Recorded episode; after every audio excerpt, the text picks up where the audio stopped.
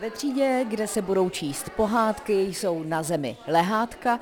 Přibližně 15 dětí tady bude poslouchat vaše pohádky. Proč jste se na čtení pohádek přihlásila?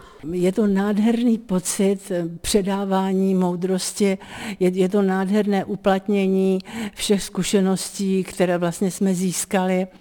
A je to krásné, protože tvoříte si poutu k těm dětem. Tyto děti potkávám někde i s maminkami a tak už dálky na mě volají, to je naše čtecí babička, tak je to takové hodně hezké. No. Tak děti, my čteme teď na pokračování takové krásné příběhy. A je to vlastně příběh o chlapci Martinkovi, jak jel s dědečkem vlakem k babičce jeli. Jak se vlastně stalo, že jste začala psát pohádky vy sama? Já tvořím takové intuitivní, spontánní obrazy, ale mají něco zvláštního. Když tvořím obrázek a nikdy nevím, co předem budu kreslit, tvořím to ve chvíli, kdy je mi hodně krásně, kdy jsem hodně šťastná. Když ze dvou třetin je něco nakresleného, tak ze mě obyčejně vypadne básnička. A já potom v tom duchu ten obrázek dodělám, takže každý obrázek má vlastně svoji legendu, svoji mantru a jde potom všude s ním, ať už je na pohlednicích nebo na kalendářích, ilustracích a tak dále.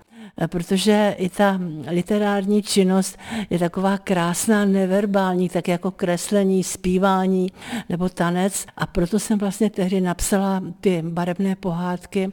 A první moje knížka byla vlastně věnována těm dětem. Víte, právě na tom je zajímavé, že vy jste se nejprve věnovala výtvarné činnosti a to psaní pohádek se u vás objevilo až ve středním věku, opravdu někdy v těch pěta, sedma padesáti, jak jste prozradila. Jasně. No, protože to má to výtvarno, ty obrazy promlouvají. Všechno, co tvoříte, vlastně je to energie, která příští, aby to bylo srozumitelné lidskému duchu nebo oku, tak musíme tomu dát slova.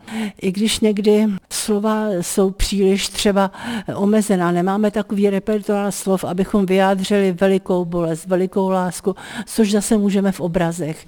Ale nicméně Nicméně to tvoření literární je mi velmi blízké. Už jsem jako dítě hodně měla ráda knížky, vlastně vymýšlela jsem si pohádky a před 20 lety jsem vlastně vydala první knížku, jmenovala se Barevné pohádky.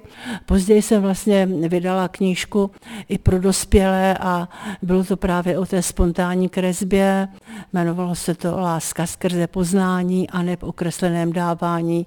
Potom ještě dvojcédečka vlastně terapeutická nakreslení pro dospělé i pro děti. Pohádky skončily, děti spí? Děti Uspala jste je? No většinou, většinou jsem je uspala, no. Zase se těším na příští setkání za týden. Já vždycky řeknu, objímám, pusu posílám a za týden nashledanou.